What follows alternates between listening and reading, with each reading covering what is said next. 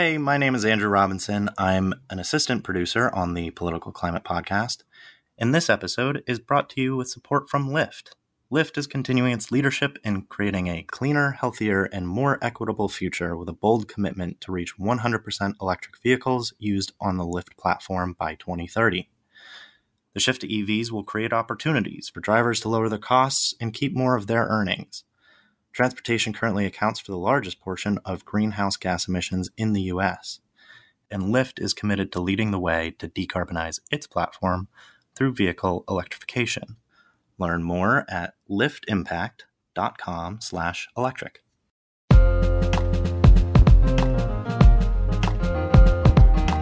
So for President Trump and, and the Republican Party to not engage on climate is a huge loss. It's a huge you know, slap in the face to a lot of other Republicans who have tried to lead on it. And it's it, it's just bad policy and bad politics. And then, of course, if you care about the environment, you know that you need to have both sides of the table, and to only have, you know, the Democratic Party, you know, only one of the two parties, major political parties, having climate as one of the as their political platform, it it stalls progress.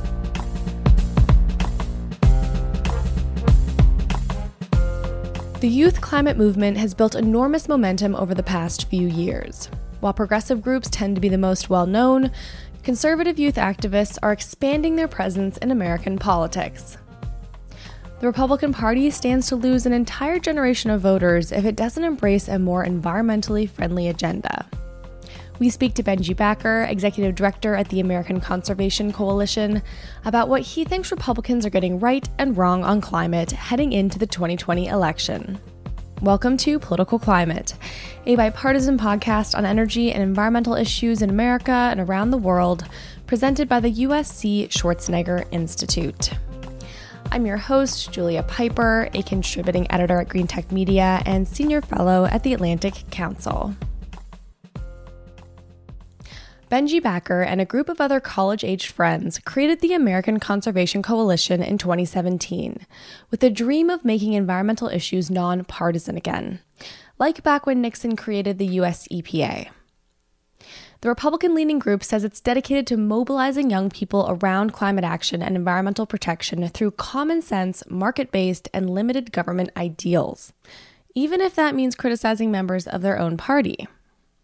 Over the last few years, Benji has spoken on TV, met with Trump administration leaders, testified in Congress, and more to advocate for what the American Conservation Coalition calls prosperous action on environmental issues. According to Benji and his team, the support is there, at least among young people, for politicians to take action. The ACC polled 1,000 18 to 35 year olds earlier this year and found that 82% of those surveyed felt that climate change is important to them including 77% of right leaning respondents and 90% of independent respondents. 76% of right leaning people who took the poll said that Republicans should engage more on climate change and promote effective, economically sound policies to reduce greenhouse gas emissions. A strong majority of respondents who identify as either conservative, Republican, or right leaning said that they would be more likely to vote for Republican candidates in this election who accept that climate change is real. This week, Benji, who recently graduated from the University of Washington, embarked on a 50 day long journey across the country in a Tesla to highlight how local leaders from across the political spectrum are acting on climate. Benji and his team will also highlight key environmental solutions and themes for politicians to consider as the country heads toward voting day. I speak to Benji about what young conservative climate activists want, along with my co host, Democrat Brandon Hurlbut, former chief of staff at the Department of Energy and current clean tech investor, and Republican Shane Skelton, former energy advisor to Paul Ryan and current partner at consulting firm S2C Pacific. This conversation gets a little heated at times, I'll admit, but I think it hits on some of the key political tensions that exist in the climate community today. And with that teaser, here's our interview. Hey Benji, good to see you. You're you're back on political climate. I can't believe it's been 2 years since we had you on last time. Time really flies. So I know you've been crazy busy. You've been all over the place since we last spoke. You've been on TV, you graduated from university, and now you are literally on the road crossing the country on a 45 day EV road trip. Where are you now? What are you doing? Tell us what that's all about. Yeah, I'm in Wyoming right now, about to kick off a what is actually going to be a 50 plus day road trip across the country in a Tesla X, visiting 32 different stops, 25 plus different states to showcase how local leadership and corporate leadership can help solve climate change and highlighting some of the amazing initiatives that are happening. And it's really exciting because well, A, I think it's one of the few things that we can do during COVID to like showcase the need for climate action and also provide an uplifting story about what people are doing. But B, it it's just I think it's going to be a positive break from whatever is happening with the election, and it allows people to see that there is some hope and there is some positivity that can be found in in the amazing work that's happening on climate change, and then also you know very much understanding that there needs to be a lot more. And Benji also, you know, incidentally, whether intentional or not, driving an EV all over the country helps demonstrate to folks that range anxiety should be a thing of the past and that you can take a road trip, whether by yourself, with your colleagues, with your family in a zero emissions vehicle without worrying about running out of power or anything like that. Because I think some of those old talking points still exist, even though they're not real. That's so true because we're, we're, driving a Tesla X, which has a long range and can be charged via the supercharging stations. But it shows that the future is already here. You know, you can drive for 50 days across the country in a Tesla X and not just take, you know, little stops along the way. So, for our listeners who can't see you, I know you are in a field right now, and that's why there's some wind noise coming through. So, where are you exactly? Yeah, I'm just outside of Jackson, uh, Wyoming, where we'll be kicking off the podcast. And you know, I came out here and we decided to kick it off here in Jackson because we thought there there really isn't anything more iconic in terms of beautiful natural view to showcase the importance of nature like the Tetons.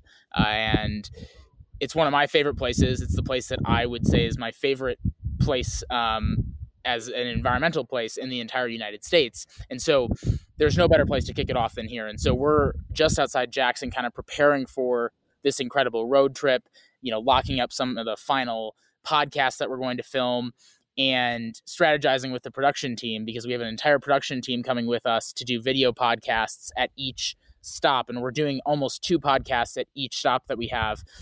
Uh, with CEOs of companies, local leaders like tribal leaders, um, local elected officials, people like that. And we're just kind of here at Jackson prepping for this big journey uh, that's going to be basically done from now, tomorrow, until election day. What's the podcast called? It's called the Electric Election Road Trip. And we feel like it's really important in an uh, election where there isn't a lot of conversation happening around the environment right now for for very often good reason um, with everything going on economically and with COVID there needs to be attention shed on the importance of climate action during such a divisive and important you know political moment in history. And one of the things that i believe and that acc believes is that you need to have solutions at all levels. All you know solutions will not only come from the federal government or the private sector. They'll come from all levels of government and the private sector and individuals. And we want to showcase that on this road trip because I think we're we're in a time where we, especially in an election year, where we think everything is a one size fits all um, objective, and that we have to do X, Y, or Z, otherwise nothing will happen. And the reality is, you need everyone working together in tandem to fix this challenge. It can't just be, you know, seen as a California, you know, related problem and a, and a, and a California based solution you know and i think that that's what people think of when they think of climate change in the united states or you know they think of the green new deal or they think of a you know they think of certain things they think of california the green new deal al gore and to, to a lot of people that means one thing and that is like big government and of course the government has a role to play in fighting climate change but there are also you know really incredible leaders at the local level incredible business leaders that aren't just talking about doing something about climate change they're actually doing something about climate change and we want to showcase that during the election with our electric election road trip. I would agree that there is a lot happening at the local level. States like New York, many states have passed 100% uh, clean energy uh, mandates. Benji, where is that happening in Republican areas? Can you educate me? the results speak for themselves. The three most climate friendly states in the entire country, in terms of reducing emissions um, in the past few years, are Republican states. It's New Hampshire with Governor Sununu, it's Massachusetts uh, with Governor Baker, and it's Maryland with Governor Hogan. And those three leaders, as Republicans at the state level, have been pioneers at embracing clean energy and embracing market-based solutions.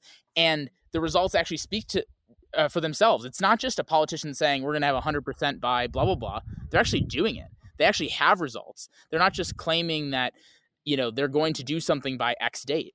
And that's what we want to showcase on this podcast is that well, what does that mean? What are they doing that you're saying they're actually doing it can what is that? What's different about that than what they're doing in some of these other states that have sort of a higher profile? In states like New York, where you have a governor that is seen as a pro climate governor, emissions aren't going down as dramatically as they are in states like Massachusetts and Maryland and New Hampshire, where there are pro climate governors who are Republican and are putting their, you know, their values into practice even more quickly. They're not virtue signaling, in my opinion, with, you know, pledges. They're actually implementing policies and well, laws. These aren't just pledges; these are laws that are on the books, right? In New York and California. The, the- I, I, mean, law, laws are important, right? Yeah, right. We all know that, but the results have to speak for themselves. And so, yes, we, we need like I'm not saying that those those policies won't work in New York or those policies won't work in certain states. I'm saying that the to your question that the three most pro climate states in the United States over the last few years are led by Republicans. And that's a story that is really important to tell. To, to not say that Democrats are, are not pro environment or aren't tackling climate change, but that Republicans can be at the table too, that businesses can be at the table too, that, you know, states like Nebraska, you know, South Dakota, which we're visiting in a couple weeks, or you know, Florida or Alabama, which we're going to visit in a couple weeks. States like that can also be at the forefront of this. Like that's that's the point of this is that, you know, this isn't just a Democrat led solution. This is a this is a cross partisan, transpartisan, bipartisan uh, issue that both sides are are needing to take bigger steps and leaps on and that businesses need to take bigger steps and leaps on, but that there already are a lot of trends in the right direction that are worth showcasing so that can be replicated in other places around the country. And in a state like Massachusetts or Maryland, which we also will be visiting with Governor Hogan and Governor Baker, the results speak for themselves. And I think that that's a story that needs to be shared. What are the results? They're leading the country in lowering emissions at the statewide level in the past few years that's what fighting cli- climate change should be about, right? Is is is those results of how we can lower emissions, and we need to be looking at that as we're looking at how we combat climate change, right? Yeah, yeah. I, I'm not trying to start pick a fight. I'm just curious. I didn't. What what are the metrics? They're they're lowering it from. There's like a baseline, and they've had a, a larger decrease over the last couple of years. Or I, I just was hoping to get more specificity on when you say they're lowering emissions compared to previous years of carbon emissions in those states. In each respective state, each state emits a certain amount of carbon each year because of transportation and energy and everything that goes on in that state.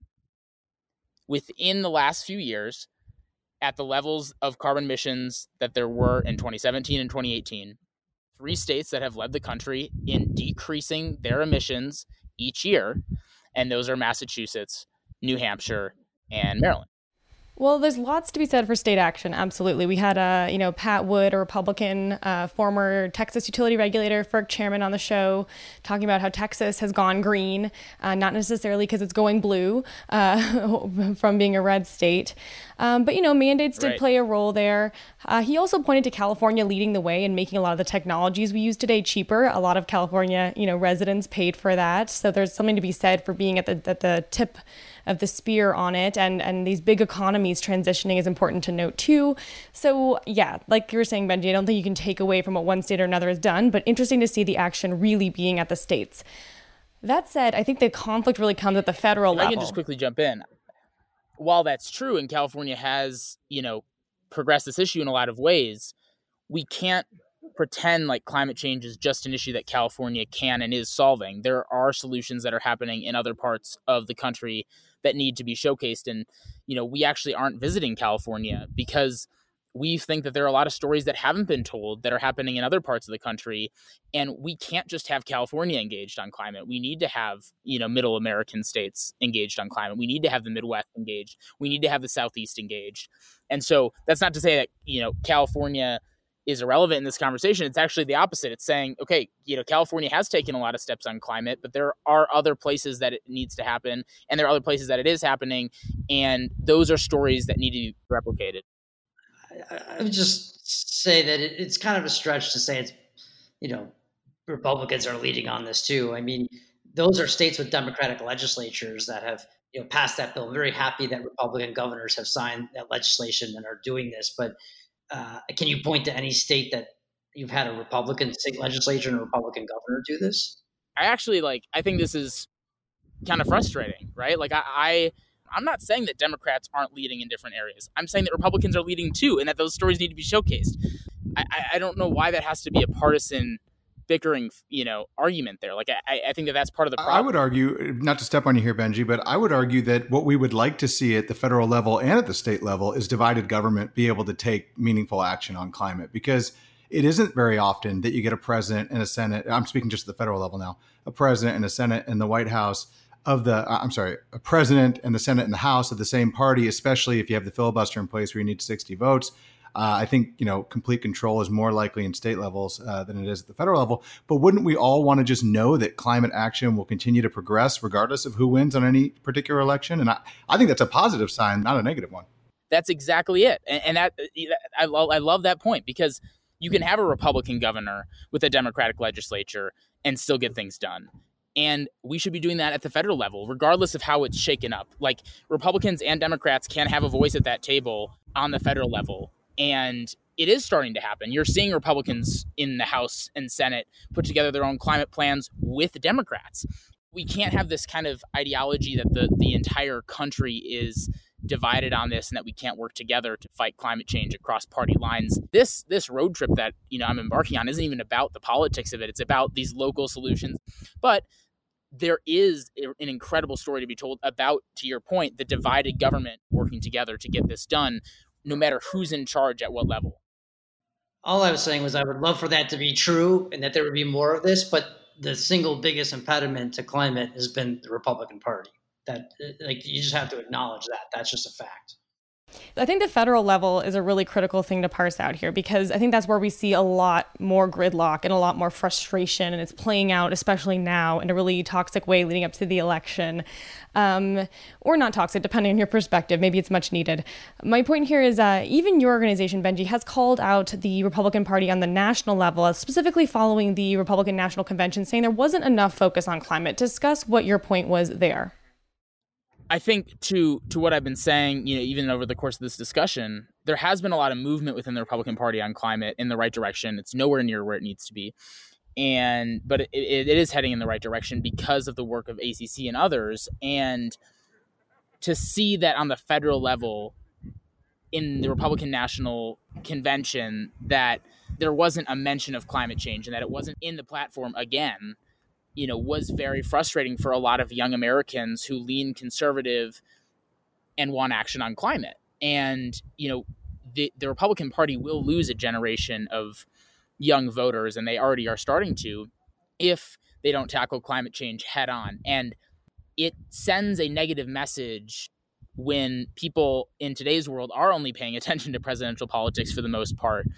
And even you know, even if there are localized solutions and even if there are Republican governors leading on climate, and even if those things are happening, you know, it is really important for people to understand at the federal level that the that the, that the party can do the same thing. And so for President Trump and, and the Republican Party to not engage on climate is a huge loss. It's a huge, you know, slap in the face to a lot of other Republicans who have tried to lead on it and it's it, it's just bad policy and bad politics and then of course if you care about the environment you know that you need to have both sides of the table and to only have you know the democratic party you know only one of the two parties major political parties having climate as one of their as their political platform, it it stalls progress. So, you know, we made a, a large campaign called hashtag What About Climate that basically said as young conservatives, and we had over 5 million people engage on this, as young conservatives, we want action on climate.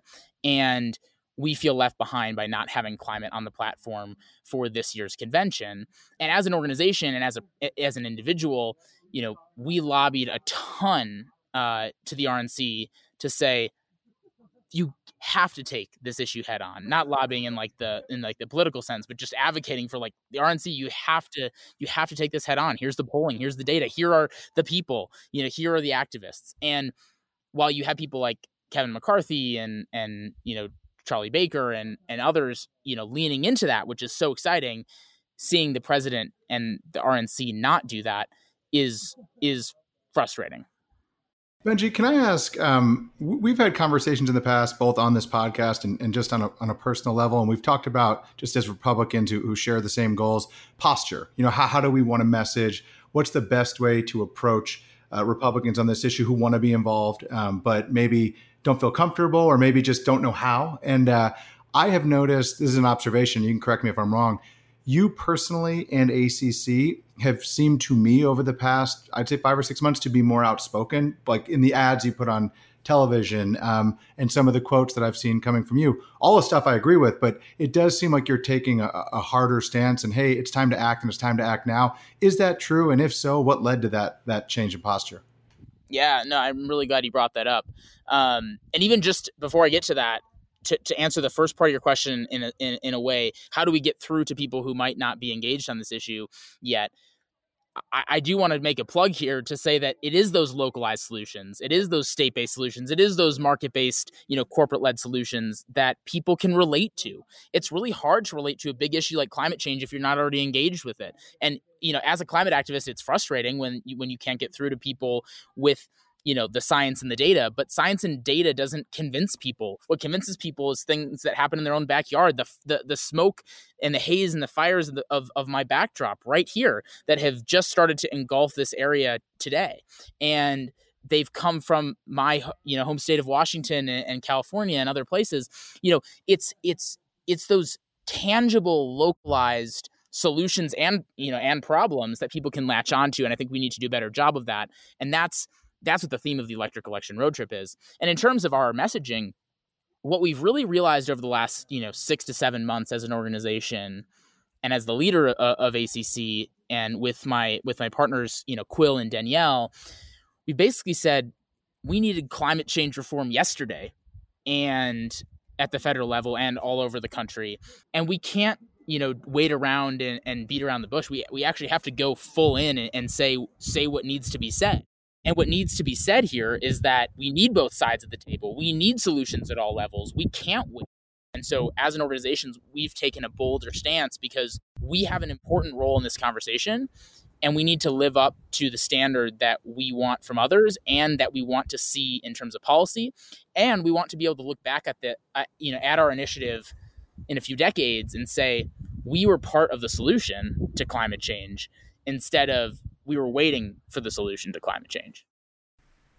So, Shane mentioned your ad there, and I want to take a second on that. This is the ad that your group, the American Conservation Coalition, ran on Fox News in June.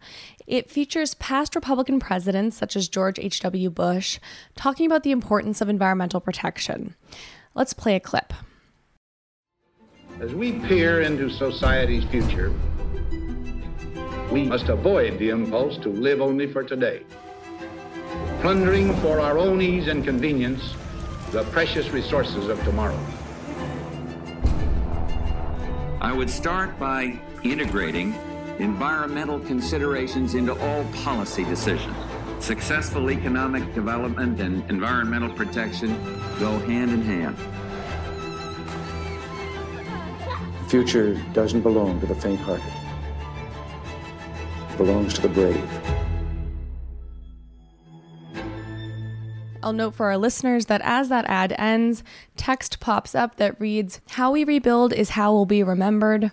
Join the young conservatives fighting for a clean future.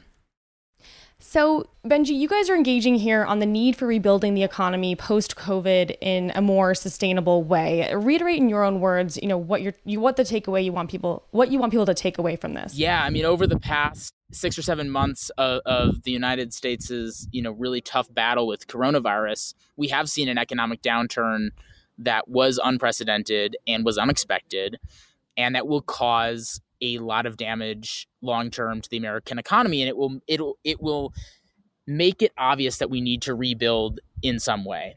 And from President Trump saying we need a two trillion dollar infrastructure package to the Democrats saying we need something actually somewhat similar. As an organization, we've said, okay, well, what that needs to look like is rebuilding for the future, not just thinking how do we re- rebuild from the past and, and rebuild our economy from what we've already learned about, you know, America and and how we can succeed economically. We also need to be looking towards the future. There are 1.5 million clean energy uh, and energy efficiency jobs in the United States. We need to continue building on that. That is where we can succeed economically, but we need to build the infrastructure for that. We need to be able to build more electric vehicle charging stations so that when I travel around the country, it's a little bit easier, you know, for everyone. And we need to be able to, to have more clean energy in, in every state nationwide. We need to be able uh, to have better climate adaptation, especially along the coasts. We need to manage our forest. Like, we need to do all these sorts of things, and we need to do them post COVID in a way that helps rebuild the American economy, you know, incentivize the technology that will get us into the future and provide, you know, high quality, high paying jobs for all Americans. You can do that most effectively by also fighting climate change at the same time. And so for us, that ad was a no-brainer, and it's something that we are probably going to pick up again in the in the coming months, regardless of who wins uh, the presidency, because Congress has a decision to make. Do we want to wait? For the solutions to happen in the future, or do we want to act now? Do we want to put the future first? and that is something that ACC will always be advocating for is putting the future first, especially as a youth-based organization to say we can't wait for another economic downturn to rebuild the American economy in a sustainable pro climate way. We need to do it right now, and we have an opportunity to, and it could maybe be a silver lining amidst a really, really tough time for a lot of people. Can I ask for uh, some a little more specific? I know you champion, you know, market-based, pragmatic solutions. So we've heard a lot of things around a green recovery that would include something like, uh, you know, a climate corps, employing young people to go build trees, um, varying levels even beyond that of government intervention in creating programs and funding. So where do you guys fall on that scale of how much you would want the government to get involved versus other systems they would set up and let the markets run? Uh, how would you describe that? Give some meat on the bones for us. Yeah, well, to, to even hit on your point of a civilian conservation corps, that's something that we do think, you know, civilian conservation corps, civilian climate corps part two, you know, we think would be a really important initiative and help get people who may not have that connection to nature back, you know, back out in a working in a working place, but also help rebuild the American economy. I think that would be something that a lot of conservatives would actually support, and the polling sh- shows that. And there has been a lot of conservative advocacy for it, you know, on the on the activist side at the very least we also think that most of these policies need to be from the incentivizing approach rather than you know it, it's getting projects off the ground it, it's investing in the future. It's it's less about regulation it's more about economic stimulation and that can happen i mean we could have an hour plus podcast just talking about the different types of solutions we need on climate from energy to forest management to all those sorts of solutions. But at the end of the day you know we we know that solutions come quicker faster and more um, productively when we have an opportunity to incentivize the market to do the right thing and at the national level if we're pouring money into infrastructure specifically we can rebuild America's infrastructure in a way that is pro climate. So, you know, upgrading our, our our vehicle infrastructure, upgrading our roads, you know, restoring our ocean waterways, you know, doing those sorts of things that have long term impacts, but also create a lot of jobs. I mean, that is going to be something that Congress is going to have to come up with a plan for. And I actually think that there is a really good start to what those solutions could look like in 12 bipartisan bills that exist in Congress right now around climate change that we've included as part of our American climate contract, which is at climatesolution.eco, there's 12 bipartisan bills that invest in the future of American, you know, technology around climate and American infrastructure around climate. They exist right now. Like they're they're not even part of this, you know, stimulus package yet because that doesn't exist. Like they're there right now and they're being held up because you know, who knows why, but we need to be able to push those things to the finish line. no, there's an answer to that question. It's held up by Mitch McConnell and President Trump. That's why it's held up. It's not who knows. I, I mean, there are certain bills within that that both have advocated for.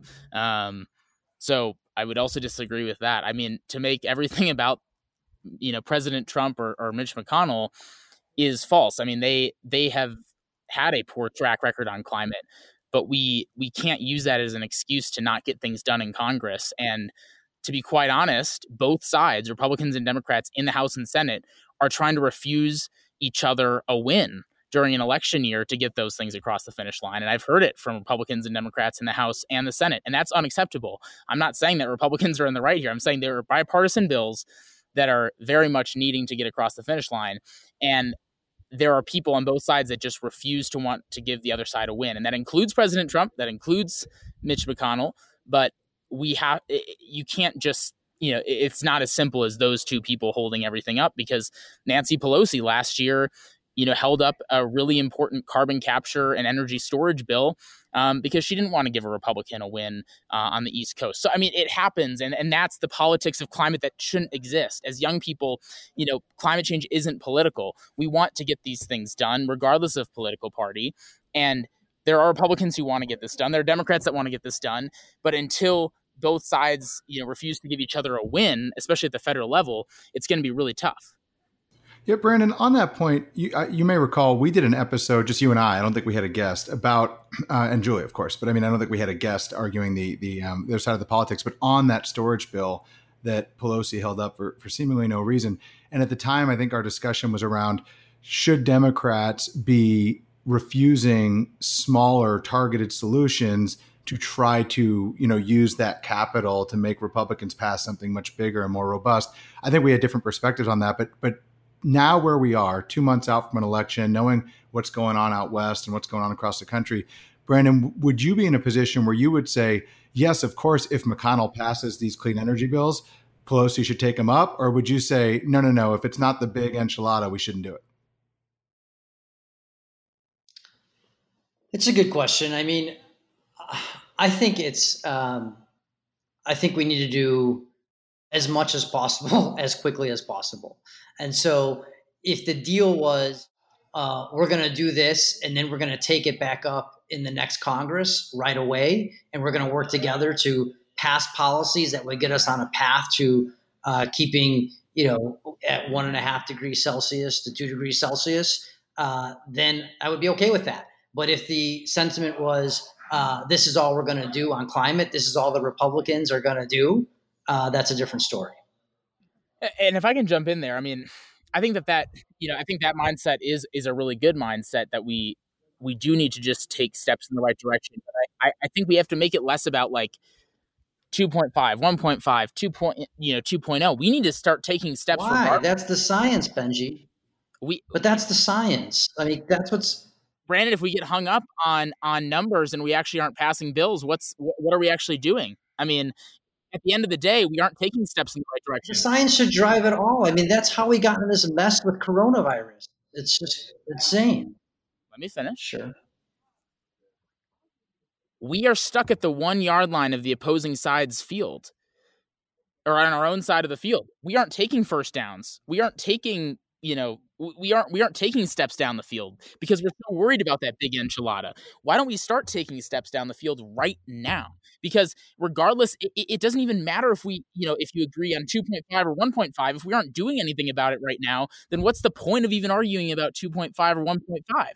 If we aren't exploiting political capital and getting solutions done now, we are going to be in the same place that we were in 2010 when we when we wanted to get something done we're in the same place right now because we've been waiting for that big answer. We've been waiting for the big solution and it doesn't always work that way. To to your example we are on the one yard line but we're in the two minute drill in the fourth quarter.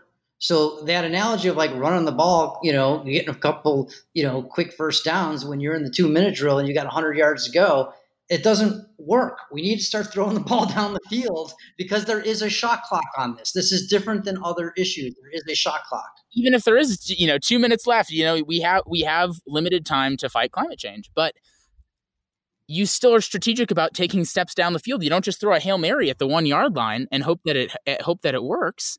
That's not how it works. You know, you you. I mean, football just started back up on Thursday, thank God, and uh, you know. you you see that it. we can agree on. you, you, try to run you, you, try to run run corner routes and get some first downs and get down the field so you can maybe kick you know a field goal or score a touchdown before the time you know lapses. Like you don't just throw a, a hail mary at the at the one yard line. So in the hypothetical that we are in the two minute drill, you still have to be strategic about trying to get first downs and taking steps in the right direction. And we've been waiting way too long for that hail mary play and it's allowed us to get closer and closer to the two minute drill without actually taking steps in the right direction. And that is really frustrating as somebody who has to deal with this for the rest of their life. I'm learning so much about sports today. So exciting. I thought we were talking about climate, but I'm getting a whole lesson in football. It's very exciting. a corner route is uh, irrelevant. Let's just say that. But, but honestly, that's where we could agree. You know, it's like if, if right now what the Republicans have been talking about is like let's hand the ball off on the one yard line. If you're suggesting like, hey, we're going to do some 20 yard, 30 yard routes where we're going to get down the field a little bit, not a hail mary, but like make some meaningful progress, I'd be for that, Benji. I disagree that the policies that both sides, Republicans and Democrats, have put bills together on are just handoffs. I think that they're great steps in the right direction and they're way better than where we're at right now and they're way better than having no plays at all. So, you know, in in the in the essence of fighting climate change where the United States is decreasing its emissions and the corporate and local leadership is working, the federal government actually has to start doing something about it and until until they start taking steps in the right direction there will be no steps at all. So, I want to touch quickly on some recent speeches that happened um, before going to our final segment. Say something nice, where we have to say something redeeming about the opposing political party. It can be tongue in cheek, but get get that in your brain, Benji. A little teaser here. I got a good one today. I got. I'm just throwing that out there. I'm not doing a BS one today. I got a good one. Excellent. Well, I do want to touch on some recent speeches. Uh, President Trump went to Jupiter, Florida on September 8th and discussed his, uh, quote, environmental accomplishments. I think a lot of people who work on climate acknowledge that his, acknowledge that his administration has not been super uh, forward on climate issues. But there's been a lot of regulatory rollbacks, and I understand there's some justification for that. But I think the net result is at the federal level, it's not effectively reducing carbon emissions. So, Benji, I wanted to hear from you. You know, President Trump signed an executive order extending the moratorium on offshore drilling on Florida's Gulf Coast and expanding it into Florida's Atlantic coast, uh, as well as the coast of Georgia and South Carolina. Do you think that that is enough? Is that the kind of movement you want to see? Do you view that purely as political pandering, or you'll take that win? I personally believe that, as many people do, that President Trump's record on climate is very poor. And on conservation, he's done some really good things and signed some really great laws that Congress has passed. But on climate specifically, it has been really frustrating to watch. Now, at the same time, last week he signed, you know, he pledged to to, to cut offshore drilling, and, and it, it was a reversal of where he was a couple of years ago. And I think, regardless, and I think it's too soon to say if it's political pandering or if he's starting to get it or whatever. And the optimist would say he's starting to get it. The the pessimist would say it's political pandering at the end of the day, to me, it doesn't really matter because it shows that in those states where climate change is impacting people the most, Republicans and Democrats are standing enough up enough to say that President Trump, you need to do something different on this. And you're seeing even the most Republican members of those congressional districts or um, you know governors or, or, senators say the exact same thing who even haven't in the past been outspoken on climate. So the point i'm trying to make is regardless if it's political pandering or if it's a step in the right direction for him on climate specifically he's feeling the pressure from his own base to do something more proactively on climate. And that's the power of the of an organization like acc because if you're feeling the pressure from the base of you know whatever side or just from your constituency in general regardless of their political affiliation you're more likely to actually do something about it. And this to me was an incredible step politically in the in the scheme of his history to say wow the pendulum really is changing. This is becoming less of a partisan issue. And in some of these most some of the most red states in the country or some of the most conservative states in the country they are also standing up and saying they want to prioritize the environment on both sides of the aisle i think you know that that is uh, just false. Uh, I'm sorry.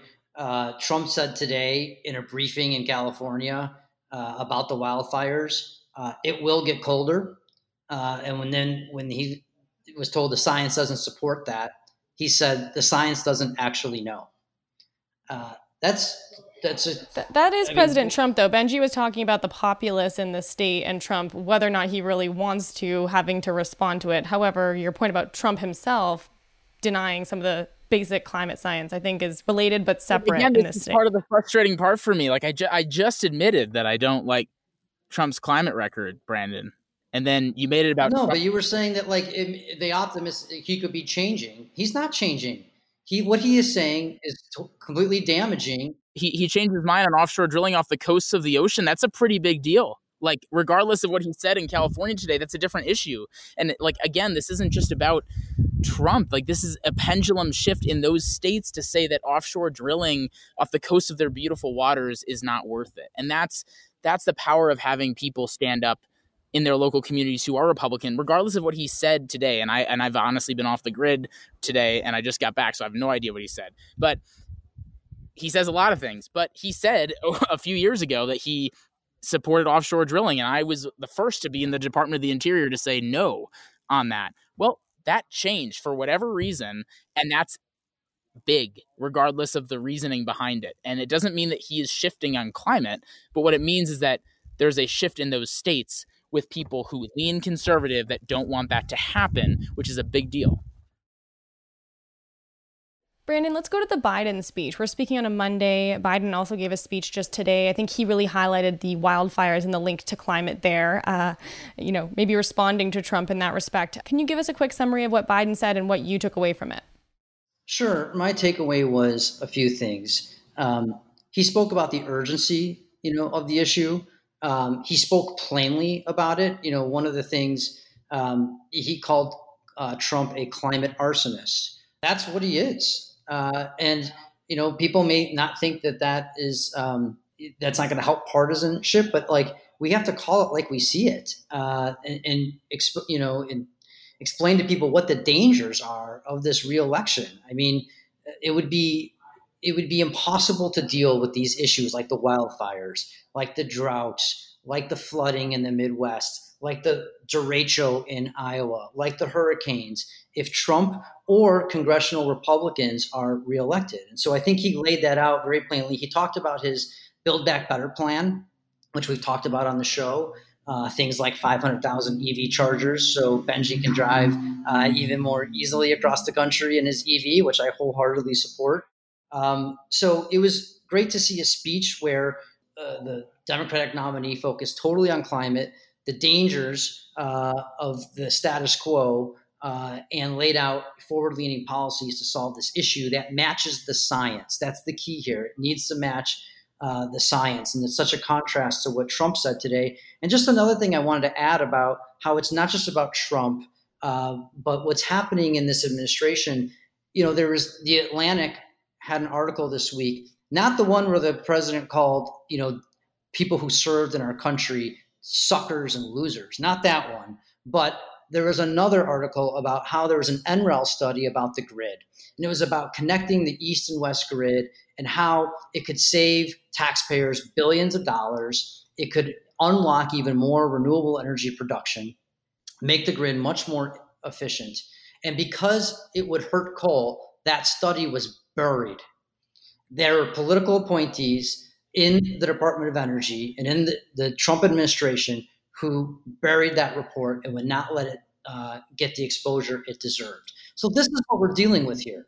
We're not just dealing with Trump. We're dealing with a pervasive thing of corruption, where we're politicizing what national laboratory experts have on you know scientific research that's being politicized in the you know in the the DHS, uh, with the CDC. It's being politicized in the Department of Energy and the National Renewable Energy Lab. This is so dangerous, people.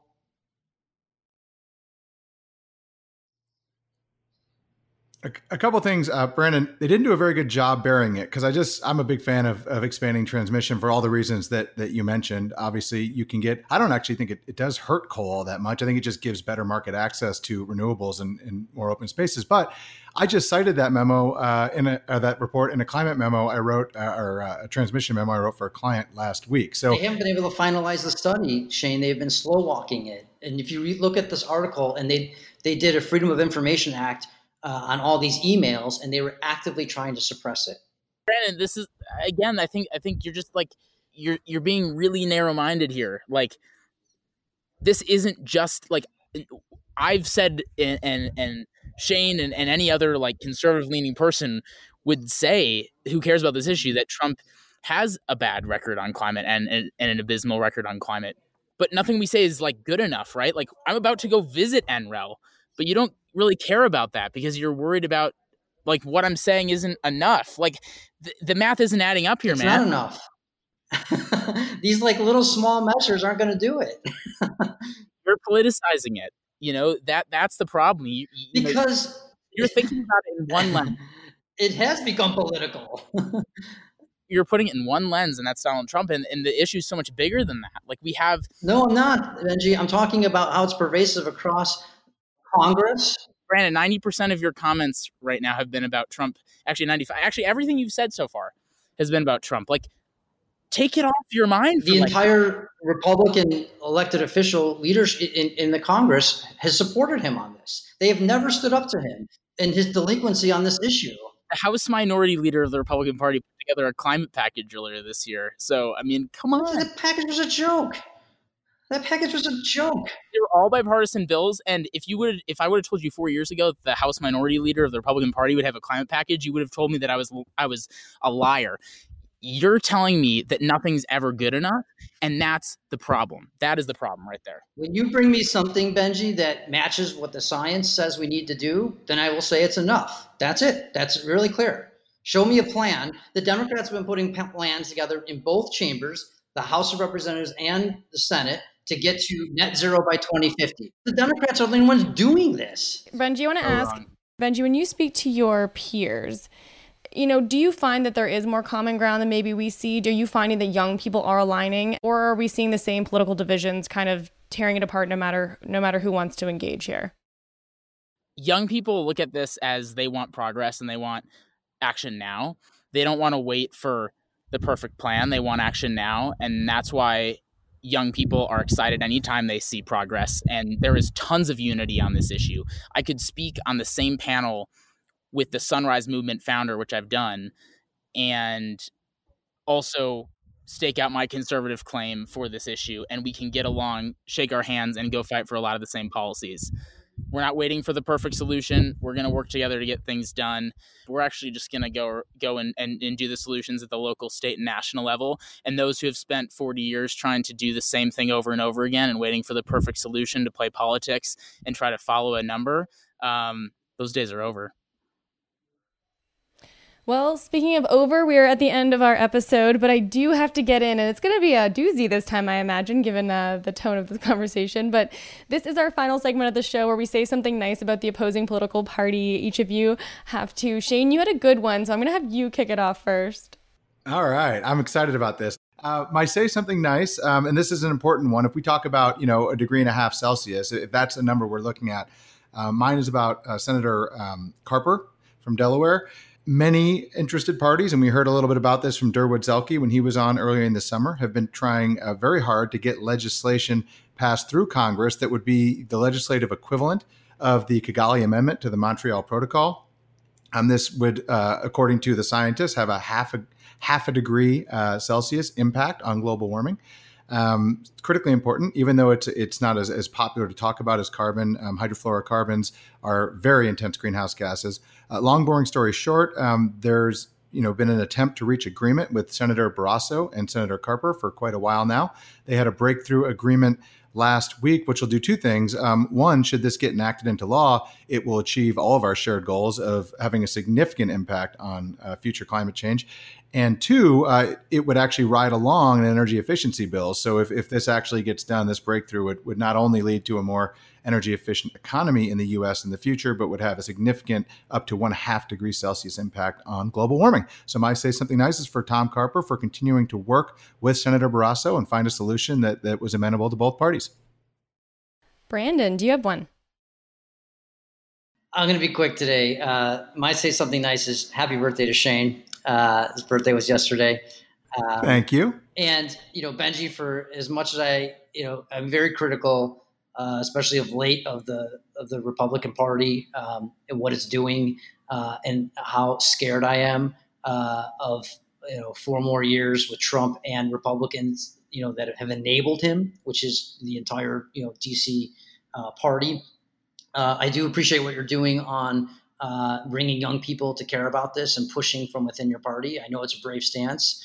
Um, you know, we, we, do agree on many things like electric vehicles. I just want to get there faster. Um, and you know, but I, I, I think what you're doing with young people is really important, and so I'm grateful for your organization.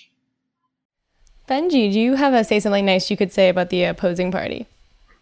Well, first of all, I want to say thank you to Brandon for that. I think what what it comes down to is that you and I can debate here and we're still going to get offline and fight for a lot of the same things. So that's the power of this issue, I think. Um, and I'd love to work with you as much as possible. In terms of the Democratic Party, I've got a lot of nice things to say. Honestly, I'm really proud of the work that senators like Senator Carper, Senator Coons, Senator Manchin have done around these issues. They're they're focused on these market-based cross-partisan solutions and this kind of center left and center right working together to solve climate change is so powerful and there are so many amazing voices on the center left who are doing that and i and i'm really grateful for that um, you know democrats have constantly been talking about this issue for decades and specifically in the last 10 years. And it's up to republicans to do the same and work in lockstep with them. And so you know i have no I have no big qualms with like the quote unquote Democratic Party uh, at large. Like I, I, I think this issue of playing politics with this issue with, with climate is it, it needs to be over, and I'm I'm ready to work hand in hand with any Democrat that wants to work alongside me, even if that's twenty percent uh, of the time. Great. Well, you've got a big journey ahead of you, uh, so we wish you luck and uh, safe safe travels. And we will be sure to uh, to link to that, and we'll be sure to look out for your new episodes as they arrive. And since you're doing a bunch of driving, don't forget to keep uh, listening to Political Climate, as I'm sure you will. I really appreciate you bringing us on right you know, right before bringing ACC on right before our, our big road trip. We've got a lot planned. We've got a lot of uplifting stories. We've got a lot of Democrats. We got a lot of Republicans. We got a lot of people who don't care about the politics about it at all. And it's going to be a lot of fun to showcase what's happening across the country. I think it's going to be inspiring. There's going to be a lot of action that I hope is taken from from the podcast. And uh, and I'm grateful for the opportunity to have the debate that we had here today and and hopefully many more to come and just thankful for the podcast. And you bet you bet we'll be listening to it on the on the way uh, across the country. Thanks again for your time benji. Really appreciate it. Yeah and thanks for dealing with the wind. A little bit of debate in that episode but somehow we end on a positive note. That does it for us this week. Thanks for tuning in We'll see you on Twitter at Poli underscore climate. And don't forget to subscribe to Political Climate wherever you get podcasts.